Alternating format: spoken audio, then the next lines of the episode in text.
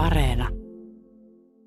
Ei voida olettaa, että ihminen kun soittaa, että hän osaa sanoa juuri ne oikeat asiat ja kuvailla oikealla tavalla omaa vointia ja oireitaan, vaan se on vähän semmoista kaivamista myös.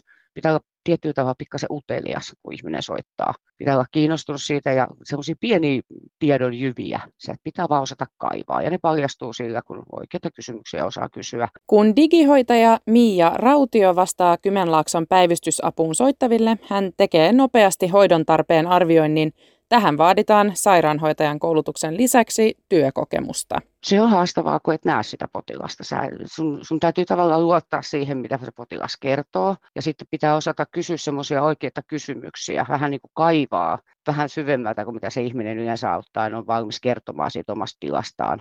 Eli, eli se sitten yllättäen paljastuukin, se puhut vaikka potilaan kanssa vaikka seitsemän minuuttia tai asiakkaan kanssa puhelimessa, ja sitten ihan siinä viime metreillä tulee joku semmoinen lause, mikä ratkaisee sen koko asian, mitä kun tarpeeksi vaan osaa kysyä.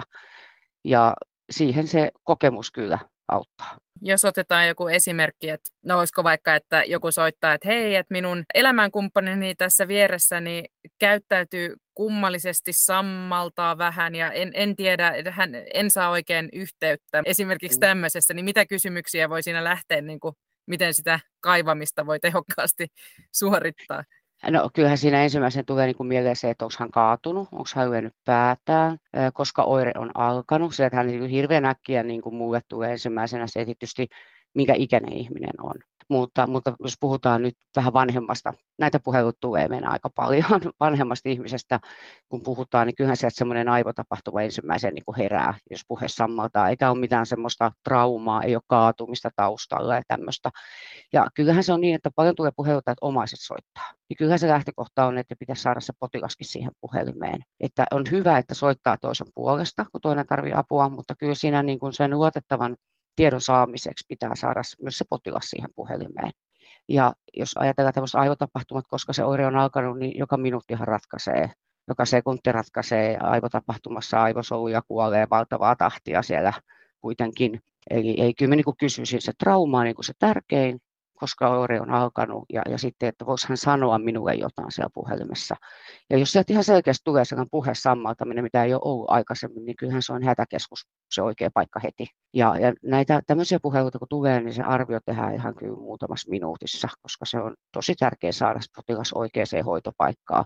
Siinä ei, ei sitten ruveta kyselemään ää, mitään ää, hirveän pitkiä taustatietoja esimerkiksi. Mä itse tykkään, että jos mä niin kuin heti teen sen päätöksen, tässä ei ole, ei ole hätä, ei ole semmoinen ensihoidollinen hätä, niin kyllä mä tykkään niin kysyä ne taustatiedot ja selvittää oikeasti, koska sitten sieltä voi paljastuukin joku, että haa, tällä ihmisellä onkin ollut aivoinfarkti vaikka kaksi vuotta sitten, ja siitä on jäänyt puheentuoton häiriö. Mutta jos potilaalla ei ole ollut aikaisemmin sitä ongelmaa minkäänlaista, ja se osataan heti siinä sanoa, niin silloin se on niin kuin ihan minuuttipeliä niin sanotusti, että potilas saa oikean hoidon. Kun sä sanoit, että se on sitten suoraan hätäkeskukseen, niin miten se, miten se loikkaa siihen? Potilaalla ei, ei ole siis traumaa, ei ole päätä. Hänellä ei ole siis oirekuvaan alkanut ihan äkkiä, että yhtä äkkiä vaikka aamupalla pöydässä hän on alkanut puhe sammaltaa haarukka tippuu. Niin, niin kyllä se on niin kuin samoin tein se hätäkeskus. Me ohjaan, että soitatte 112 jos jostain syystä esimerkiksi omainen on sen verran vaikka paniikissa ja ei, ei pysty siihen, niin meillähän on mahdollisuus suoraan yhdistää ne puhelut hätäkeskukseen.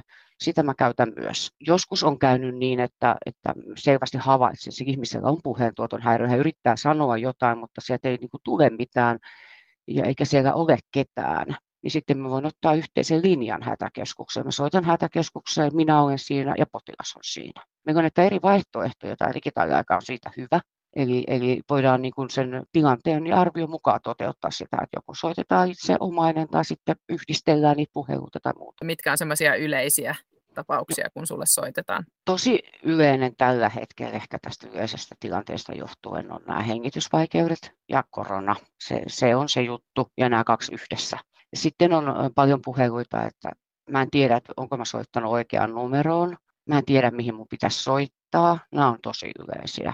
Ja nyt kesäaikaa tietysti ulkopaikkakuntalaiset, että mihin me mennään. Meillä on nyt vaikka korvakipu. Kaikki nämä flunssaoireet tällä hetkellä on niin kuin kaikkein yleisimpiä, mitä ohjeistetaan eteenpäin, joko päivystykseen tai sitten varataan aikaa infektiovastaanotolle tai mitä nyt kelläkin on. Sitten tosi paha hengitysvaikeus, niin sittenhän se on tietenkin taas ensihoito. Niitäkin on ollut tässä viime Joo. aikoina. Se on, ja sitten ehkä tämä kesä, siitepelyaika, astman pahenemisvaiheet, tämmöiset on tosi yleisiä tähän, tähän vuoden aikaan kun sä mainitsit kesän, niin, ja mm. sen, että ihmiset eivät tiedä, mihin numeroon soittaa, niin miten se mm. esimerkiksi, jos, jos kyykäärme on purru lasta tai ampiainen on pistänyt silmään tai mitä tämmöisiä niin kuin kesä, kesällä voi tapahtua, niin onko se sitten 112 vai onko se tämä päivystysapu? Päivystysapu on oikea paikka, jos puhutaan nyt vaikka, että lapsellakin on ehkä mahdollisesti purru kyy tai pistänyt kyy Niitähän paljon tulee, että ei ole nähty tilannetta, se kyy on niin mahdottoman nopea. Se, että soittaa meille ja sanoo, että tässä on ehkä kaksi reikää tai sitten ei ole, mitä me tehdään, niin lapsien kohdallahan niin, että tosi herkästi päivystykseen. Jos yleistila on hyvä, on vaikka paikallinen, paikallinen punnotus, turvotus jalassa – niin voi mennä omalla autollakin. Mutta sitten jos se esimerkiksi kohdistuu johonkin kaulan pään alueelle, naamaan kasvoihin, niin silloin se on ihan ensihoito, koska siinä on suuria riskejä sitten hengitystien turvaamiseen, kun kyypuree.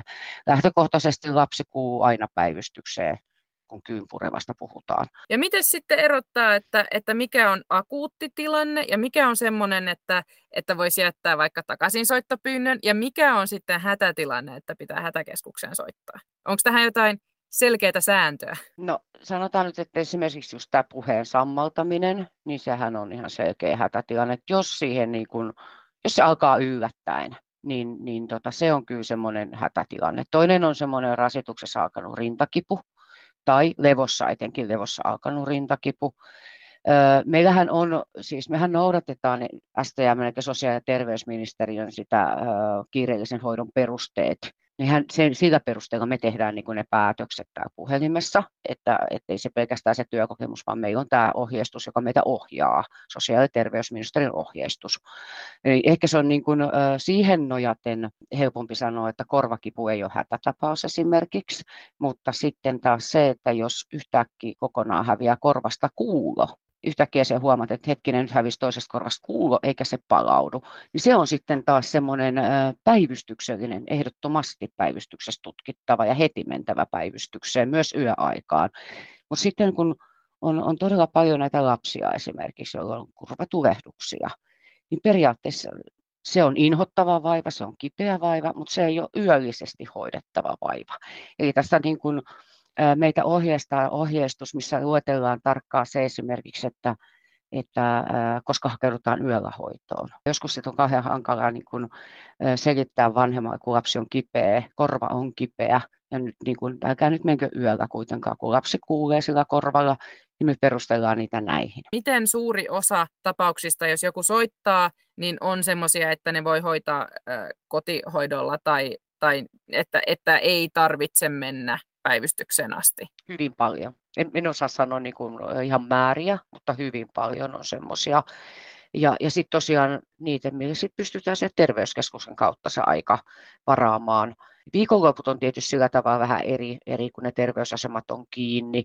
Ja, ja ihan niin kuin meidän alueella ei ole yksikään terveysasema iltaisin auki. Et ne on pikkusen semmoisia eri, eri näkökulmasta katsottavia asioita, että jos perjantaina sairastuu, niin niin kyllähän se on niin, että maanantaille, jos aikaa ruvetaan miettimään, niin se on ehkä liian pitkällä. Mutta sitten taas tulee se, että voidaan konsultoida meidän lääkäriä. Ja nythän on, on, on lääkäriaikoja terveysasemalle lisätty ja siellä on kiire vastaanottosairaanhoitajia ja myös siellä on lääkemääräämishoitajia ja on monia eri kanavoita ja kanavia, miten niin kuin pystytään hyödyntämään, jos tilanne ei niin kuin akuutisti sitä päivystyksen käyntiä tarvi. Eihän kenenkään tarvi itse niin kuin päätellä, että mikä on ja onko hätä vai onko vai mitä ja näin, vaan soittaa sitten meille ja me arvioidaan se.